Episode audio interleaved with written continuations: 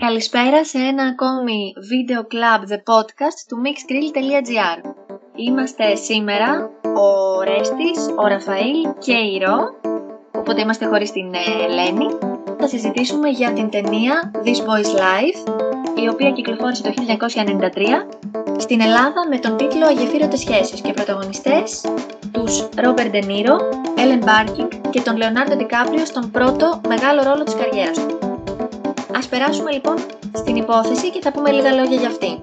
Το This Boy's Life είναι η ιστορία του Tobias Wolf, ενός Αμερικανού καθηγητή λογοτεχνίας και συγγραφέα, βασισμένη στο ομότιτλο βιβλίο του, όπως μεταφέρθηκε αυτή στη μεγάλη οθόνη, σε σκηνοθεσία του Michael Carton Jones. Περί τα τέλη της δεκαετίας του 50 λοιπόν, ο Τόμπι, ο νεαρός Τόμπι, μαζί με τη μητέρα του Caroline, μια δυναμική γυναίκα για την εποχή εκείνη, αναζητούν σπίτι, μια νέα αρχή και ένα καλύτερο αύριο. Η απουσία του πατέρα του Τόμπι, ο οποίος όταν έφυγε πήρε μαζί του και τον μεγαλύτερο αδελφό του, του έχουν στοιχήσει πολύ. Γι' αυτό και μπλέκει με άσχημες παρέες και είναι αρκετά αντιδραστικός στο σχολείο και στο σπίτι και στη σχέση με τη μητέρα του. Το δρόμο τους και στη ζωή της μητέρας του θα εμφανιστεί ο Ντουάιτ, ο οποίος φαίνεται μια καλή επιλογή για να βρουν τόσο εκείνη την ασφάλεια όσο και ο Τόμπι ένα πρότυπο πατέρα που ποτέ δεν είχε. Δυστυχώς όμως τα πράγματα στην ταινία και στη ζωή θα εξελιχθούν διαφορετικά. Εγώ δεν θα κάνω το διαιτητή. Και ένιωθα ότι πρέπει να πετύχει. Πέταξε κατευθείαν το προσωπείο με το που του στήλιξε και τους δυο. Να λέει καραγκιόζη. Έτσι, abusive που λένε στα αγγλικά, πώς να το πω τώρα. Το ποτήρι ξεχυλίζει. Οπότε είναι κάτι πολύ συγκεκριμένο και για τη θέση της γυναίκας και για τη θέση της συζύγου. Ένα καταφύγιο για εκείνη και το παιδί της. Καλά αφήσαν το μωρό με τον αγρικό. Με τα λάθη της και με τα σωστά της, ήταν ηρωίδα. Δεν είναι ότι έχεις διαβάσει Μόντε Μπουβάρ και παίρνεις τη σημαία και γίνεσαι φεμινίστρια. Φορούσε jumpsuit που μου έκανε εντύπωση, ολόσωμο φορμάκι με shorts. Δεν γίνεται να ήταν τόσο ταλαντούχος από τα 18-19 του ο Ντικάπριο, ρε παιδιά. Δεν, δεν ξέρω πώς. Δεν έχω δει μετριότητα από τον Ντικάπριο. Έλεγε πριν ο Ραφαήλ να γίνει Ρόμπερτ Νίρο. Ελπίζω να μην γίνει Ρόμπερτ Νίρο όσο περνάνε τα χρόνια ο Ντικάπριο. Εντάξει, ο Ντενίρο ήταν ο Ντενίρο ήδη. Να ξεκινήσουμε λίγο πόσο χάλια είναι ο ελληνικός τίτλος. Ο τίτλος ο πρωτότυπος είναι και ο τίτλος του βιβλίου του Wolf, okay, που έτσι κι ας μου φαίνεται λίγο προβληματικός. Αλλά ο ελληνικός τίτλος, το Αγεφύρωτο Σχέσει, περιμένεις ότι θα είναι, ξέρω εγώ, κανένα ξεκατίνιασμα, κάτι ξεμάλιασμα, κάτι τέτοιο. Το τρίγωνο ή ο πρώην με την πρώην και την ίν και την... Ναι, πολύ κακό. Α, ακριβώς αυτό που είπε η Ρο. Περιμένεις να έχουμε ειδήλια, καταστάσεις περίεργες με, με ζευγάρια και τέτοια. Και τελικά δεν έχει καμία σχέση. Νομίζω ότι γενικά στην Ελλάδα έχουμε τα πρωτεία σε πολύ κακές αποδόσεις τίτλων. Το έχουμε δει. Γιατί κάθονται και τους αλλάζουν κιόλας. Δεν το έχω καταλάβει ποτέ. Άσε τον πρωτότυπο άμα δεν ξέρεις τι να γράψεις ή κάτω να ξεκάθαρη μετάφραση. Που εδώ βέβαια θα ήταν η ιστορία ενός αγοριού, επίσης πολύ λάθος και κακό ακούγεται. Άρα καλύτερα να το άφηνα ενώ έχει στα αγγλικά. Ναι, αυτό. Η ταινία είναι όντως η ιστορία αυτού του αγοριού, έτσι, μέχρι να καταφέρει να φύγει από αυτόν τον κύκλο τον οποίο βρέθηκε. Επειδή είναι η ιστορία αυτού του αγοριού, να ξέρετε ότι εμένα μου κακοφάνηκε το γεγονός ότι το όνομα του Λεωνάρντο Ντικάπριο εμφανίζεται τρίτο μετά τον τίτλο. Δηλαδή, είναι τα δύο πρωταγωνιστικά, προφανώς ο Ρόμπερ Ντενίρο και η Έλεν Μπάρκιν.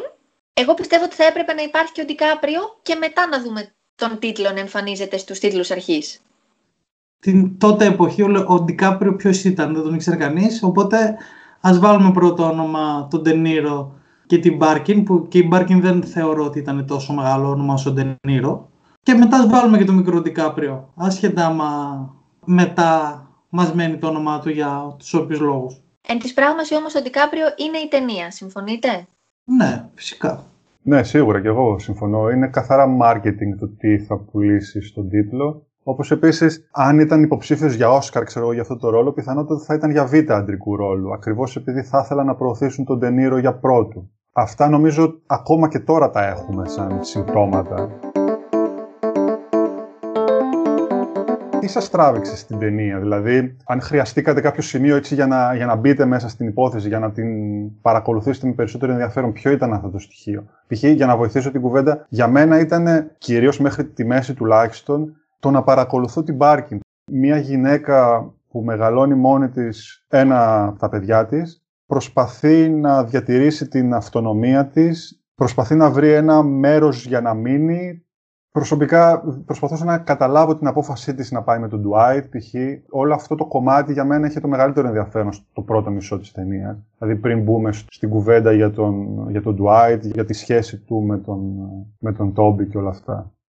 Εμένα μου άρεσε πάρα πολύ ο χαρακτήρας της Caroline. Μου άρεσε πάρα πολύ. Με τα λάθη της και με τα σωστά της, ήταν ηρωίδα. Είχε δυναμισμό. Θεωρώ ότι στο παίξιμό της στην Πάρκ ήταν πάρα πολύ καλή.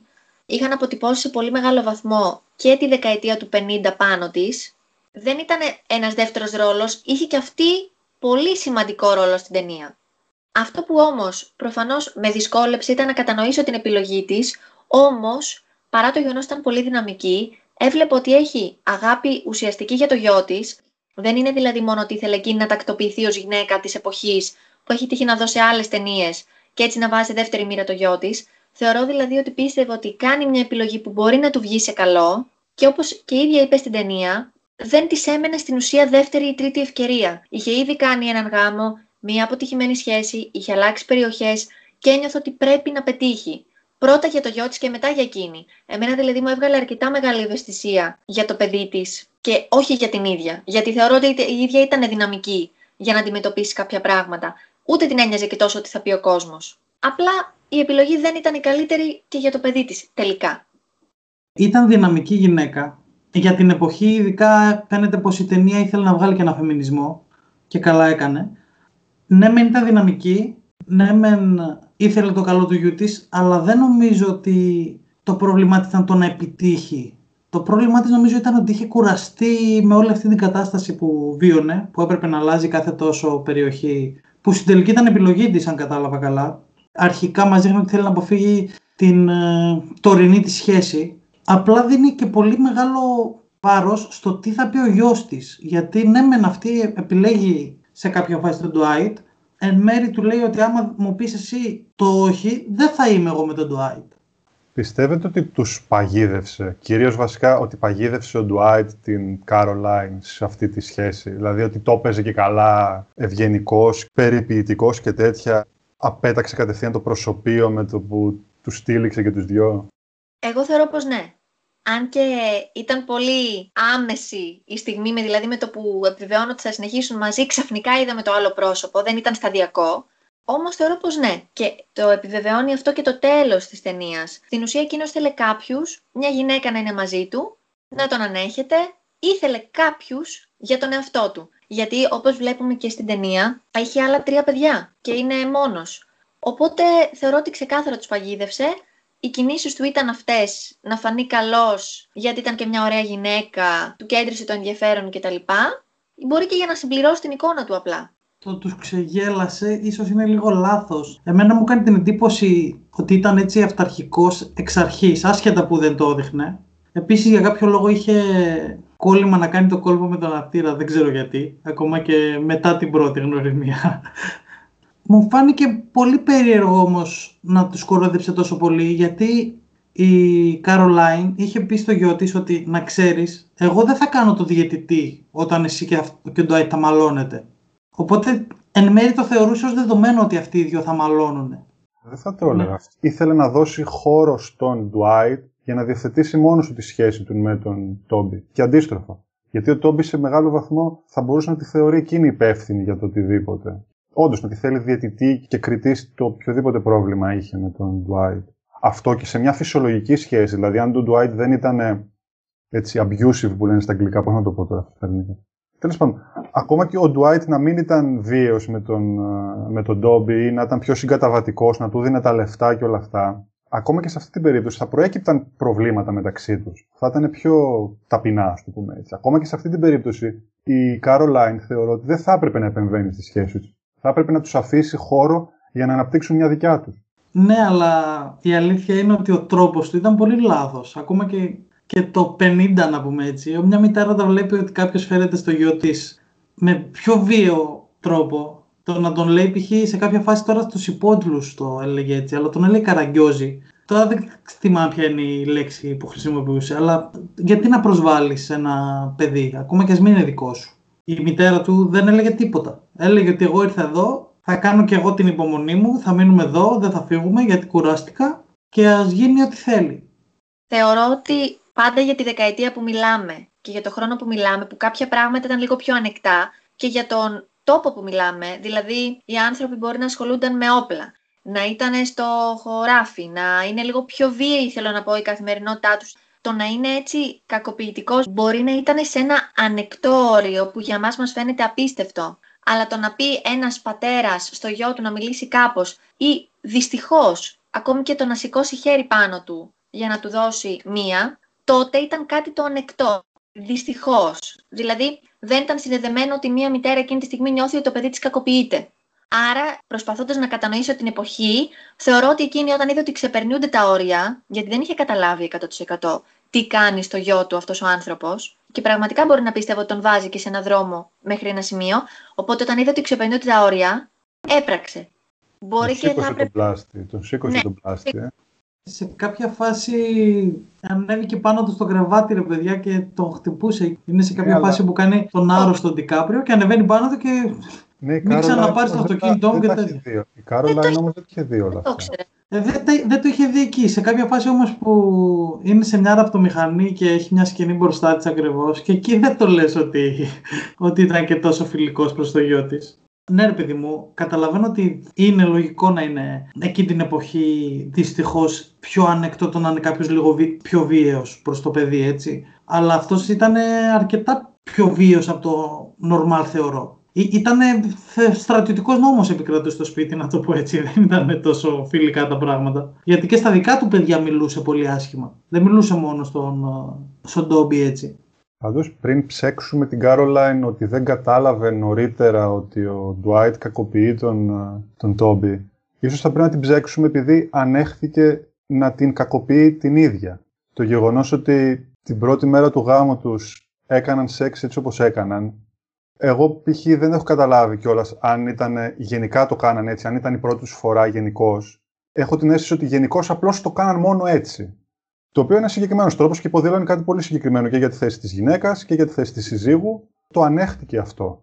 Για μένα αυτό είναι πιο ενδεικτικό και είναι θέμα που θα πρέπει ίσως να συζητήσουμε και πριν το ότι δεν ανείχνευσε, δεν υποψιάστηκε το τι γίνεται μεταξύ του συζύγου της και του γιού της. Δηλαδή ανέχτηκε την προσωπική της κακοποίηση. Νομίζω ότι ήταν αρκετά σαφές στην ταινία και δεν ήθελα και να το εξηγήσει περισσότερο ότι σεξουαλικά αυτός ήταν ο τρόπος που επέλεγε ο Ντουάιτ και νομίζω ότι θα μπορούσε και οριακά ή να έχει συμβεί κιόλας μέχρι και να την έχει διάσει. Δηλαδή είναι κάτι που εμένα έτσι όπως το είδα δεν θα μου φαινόταν καθόλου απίθανο. Και απλά δεν ήθελε να εστιάσει εκεί η ταινία. Οπότε ναι, το ανέχτηκε γιατί όπως είπε η ίδια ήθελε να εστιάσει στα καλά πράγματα. Άρα ήταν διατεθειμένη να ανεχτεί την προσωπική της κακοποίηση εάν ένιωθε ότι υπάρχει ένα καταφύγιο για εκείνη και το παιδί της και ίσως μία οικογένεια. Πολύ κακός. Η αλήθεια είναι ότι θέλω να το αναφέρω και εγώ αυτό νωρίτερα, αλλά δεν πρόλαβα. Θα συμφωνήσω και με τους δυο σας. Και όπως ε, λέει και ο Ρέστης, και εμένα μου κάνει εντύπωση το ότι δεν ξέρω κι εγώ αν είχαν κάνει σεξ νωρίτερα πριν από το γάμο τους. Ενώ με την προηγούμενη τη σχέση φάνηκε πως έκαναν και εκεί χωρίς αυτή να δίνεις την κατάθεσή της, αν δεν κάνω λάθος, στην αρχή της ταινίας. Μου φάνηκε περίεργο γιατί δεν ήταν μαζί λίγο καιρό, ήταν μαζί αρκετό καιρό και φάνηκε ότι δεν είχε τους ενδιασμούς η Καρολάιν του 50 να πούμε ότι θα πρέπει να παντρευτώ για να πάμε τον άλλον και κάτι τέτοιο. Θεωρώ και λίγο ψεγάδι της ταινίας όλο αυτό γιατί από τη στιγμή που η ταινία βασίζεται στη αυτοβιογραφία του συγγραφέα πώς μπορεί να γνώριζε τόσο πολύ τα σεξουαλικά τερτύπια και τον αυταρχισμό που είχε ο Ντουάιτ ακόμα και, και στο σεξ πάνω; Αυτό μου με ξένησε λίγο αυτό. Απ' την άλλη άποψη, ναι, θεωρώ ότι έφτασε μέχρι να θεωρηθεί και βιασμός αυτό. Μπορεί να θεωρηθεί και βιασμός κάτι αντίστοιχο.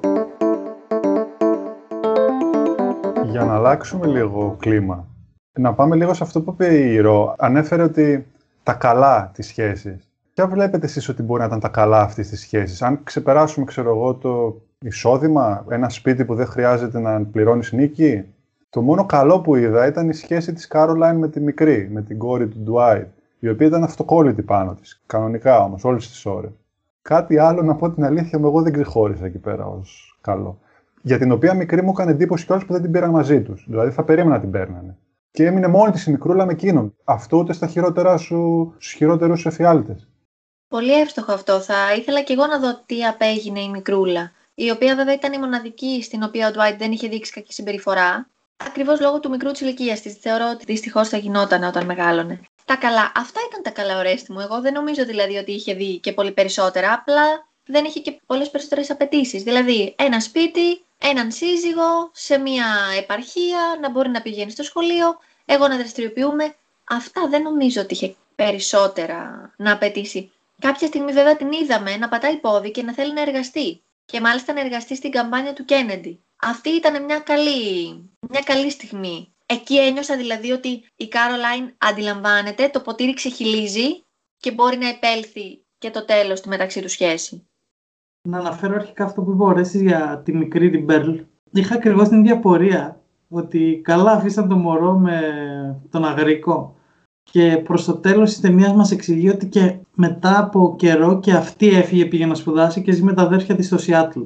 Επίσης ως καλό, θα το πω τώρα, εντάξει είναι υπερβολή να, να θεωρείται το αυτονόητο ως καλό, ίσως το ότι δεν τη χτύπαγε. Νομίζω ότι ο προηγούμενος φίλος της έφυγε από αυτόν γιατί είχε βιοπραγήσει, αν δεν κάνω λάθος.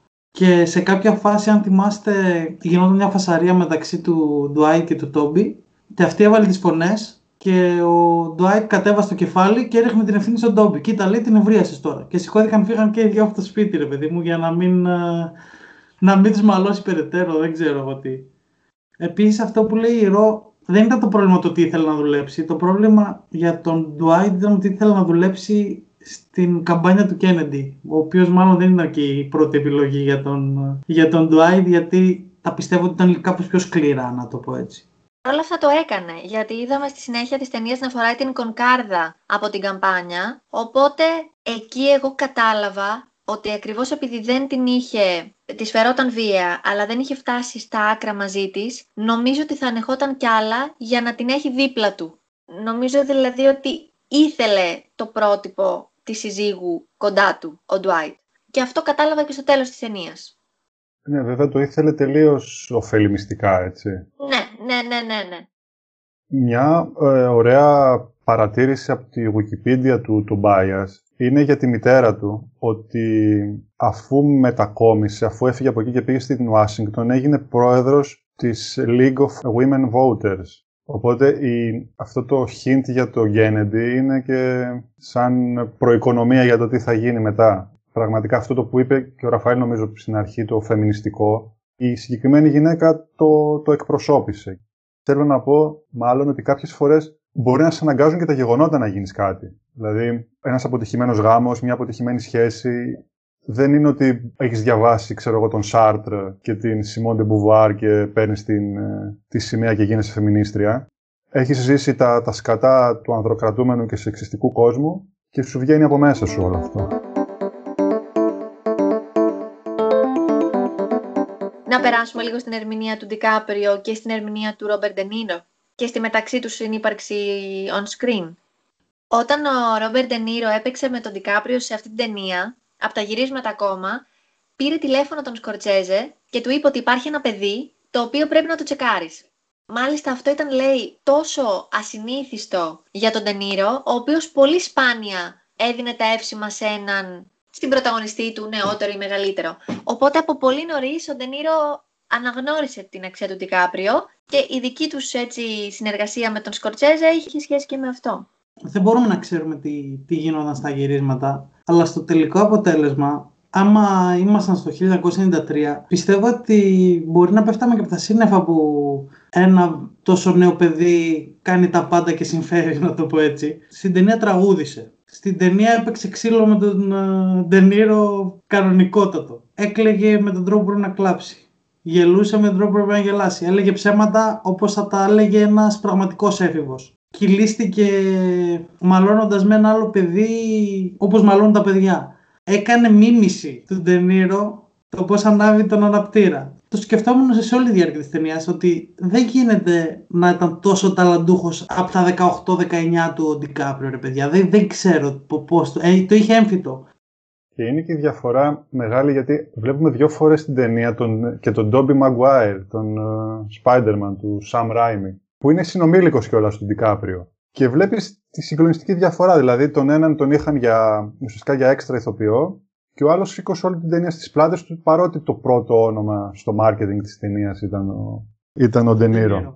Τώρα δεν ξέρω, δεν ξέρω. Όχι, ξέρω αν είναι φυσικό. Πλέον έχοντας δει τον πρώτο μεγάλο πρωταγωνιστικό ρόλο του Ντικάπριο, μπορώ να το πω ότι ο άνθρωπος έχει το έχει φυσικό, ξεκάθαρα. Μπορεί να κάνει τα πάντα, είναι μάγκας, είναι για περιπέτειες ό,τι πρέπει. Εντάξει, μπορεί να, η, η γκάμα των ταινιών που να παίξει, δεν ξέρω τώρα σε ένα ρομαντικό δράμα αν μπορούσα να τον δω. Στις ταινίες που έχει παίξει είναι ο ιδανικός ρόλος. Δεν μπορείς να πεις ότι θα μπορούσε να είναι κάποιος άλλος ηθοποιός καλύτερος από αυτόν, πιστεύω.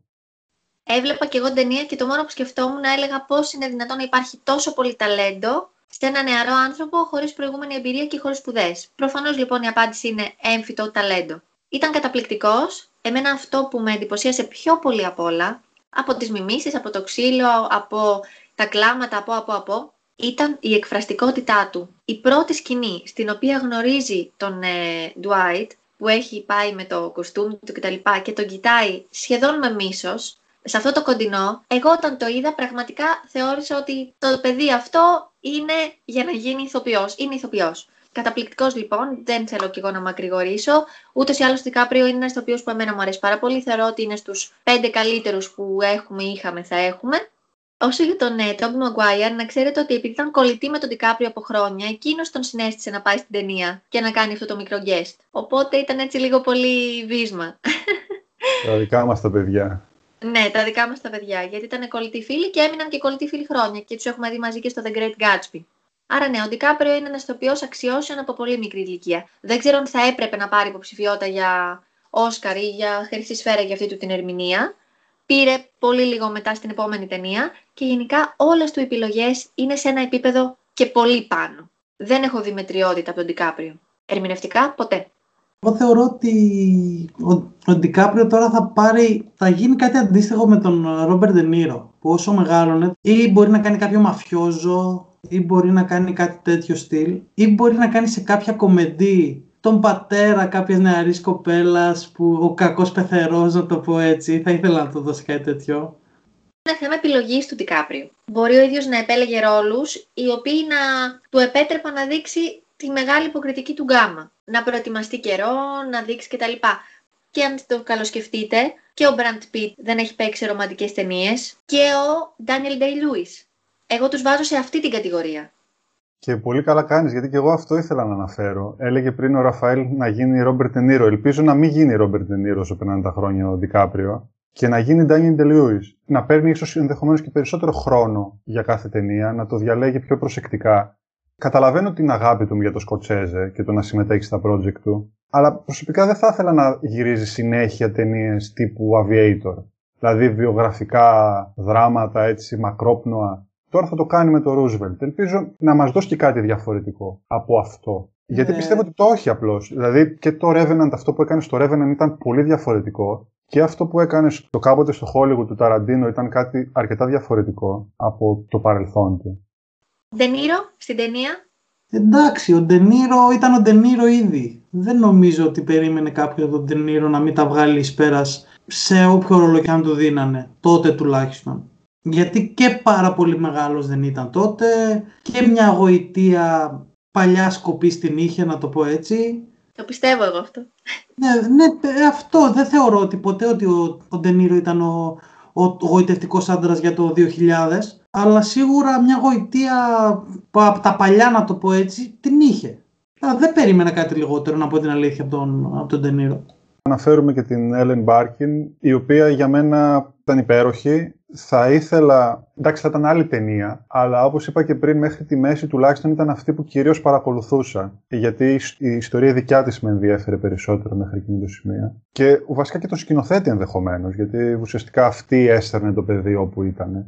Ναι, αυτή μου άρεσε πάρα πολύ. Μου έχει κάνει εντύπωση γενικώς που δεν έχει κάνει έτσι κάποιον ιδιαίτερα μεγάλο πρωταγωνιστικό ρόλο και τέτοια, γιατί έβγαλε στοιχεία καλής ηθοποιού Το ίδιο και εγώ για την ε, πρωταγωνίστρια. Μου άρεσε πάρα πολύ. Επίσης και η δική της εκφραστικότητα υπήρχαν και πολλά κοντινά στο πρόσωπό της. Δυστυχώς δεν την είχα ξαναδεί κάπου. Μου επιβεβαιώνεις και εσύ ότι δεν την έχουμε δείξει κάποιο μεγάλο ρόλο. Αλλά μου έβγαλε και εμένα τόμφα πολύ καλής. Πολύ καλής τοπιού με δυνατότητες. Αυτό που θα ήθελα έτσι να πω για την ταινία που κλείνουμε σιγά σιγά. Πολύ καλή η ενδυματολογική της προσέγγιση στα 50's. Την είδαμε και αρκετά προχωρημένα ντυμένη για την εποχή. Η πρώτη σκηνή για όσες κοπέλες και όχι ακούτε φορούσε jumpsuit που μου έκανε εντύπωση, ολόσωμο φορμάκι με shorts. Ωραία το βάψιμο, το make-up, τα μαλλιά, ήταν προσεγμένη και είχαμε και πολλή μουσική της εποχής, πολύ Elvis Presley, Elvis, Elvis, Elvis όπως λέει κάποια στιγμή στην ταινία. Θεωρώ δηλαδή ότι ήταν προσεγμένο και σκηνογραφικά. Ήταν, ήταν αξιόλογη ταινία σε κάθε περίπτωση. Δεν ξέρω, εσείς πιστεύετε ότι χάσατε το χρόνο σας; Που την είδατε; Η γνώμη μου είναι ότι δεν χάνεις το χρόνο σου ποτέ όταν βλέπεις μια ταινία. Έτσι κι αλλιώς. Δηλαδή, ακόμα και κάποια πολύ κακή να δεις, κάτι έχεις κερδίσει. Η συγκεκριμένη δεν ήταν καν κακή. Η συγκεκριμένη ήταν καλή ταινία. Η ιστορία ενδεχομένως ήταν πιο δυνατή από την ταινία την ίδια. Και ενδεχομένως τώρα, αν θέλετε να το πάμε και εκεί, τα στοιχεία της ταινίας από μόνα τους να ήταν πιο σημαντικά από το αποτέλεσμά τη. Αλλά αυτό δεν σημαίνει τίποτα. Δεν έχασα το χρόνο μου. Χάρηκα που την είδα, χάρηκα που είδα την Ντικάπριο, χάρηκα που σκέφτηκα για τα πράγματα, για τις γυναίκες, το ρόλο τους και όλα αυτά. Και ο Ντενίρο, επειδή δεν τον έχω αναφέρει καθόλου, ήταν και αυτός μια ωραία εικόνα. Δηλαδή, του βγαίνει τόσο φυσικά όλο αυτό, το να ρίχνεις φαλιάρες, το να, το να φωνάζει και όλα αυτά, που χαίρεσαι να τον βλέπεις. Νομίζω ότι αυτό που μου τράβηξε περισσότερο ενδιαφέρον ήταν η ηθοποιή παρά η ταινία αυτή καθ' αυτή. Ωστόσο, δεν πάει να είναι μια καλή ταινία. Και εγώ δεν μίλησα για την Ellen Barkin, όπως είπε ο για τον Robert De Niro. Όντως είναι περίεργο που δεν την είδαμε στο πιο πρόσφατο παρελθόν σε κάποια μεγάλη ταινία. Ωστόσο, εκτός από τον De Niro, έχει συμπροταγωνιστήσει από όσο βλέπω και με τον Al Pacino στο Sea of Love το 1989. Ίσως να μην είναι και τόσο σε εισαγωγικά γνωστή Οπότε στο σημερινό podcast στην ουσία μιλήσαμε για το κινηματογραφικό τεμπού του μεγάλου ρόλου του Λεωνάρντο Τικάπριο. Πάλι είχαμε αρκετά να πούμε, πάλι συζητήσαμε πολύ. Θα σας περιμένουμε στο επόμενο βίντεο κλαμπ. Ελπίζουμε να απολαύσετε αυτό και σας περιμένουμε και στο επόμενο. Ε, ευχαριστούμε που μας ακούσατε. Τα λέμε τον επόμενο μήνα. Γεια σας. Γεια σας.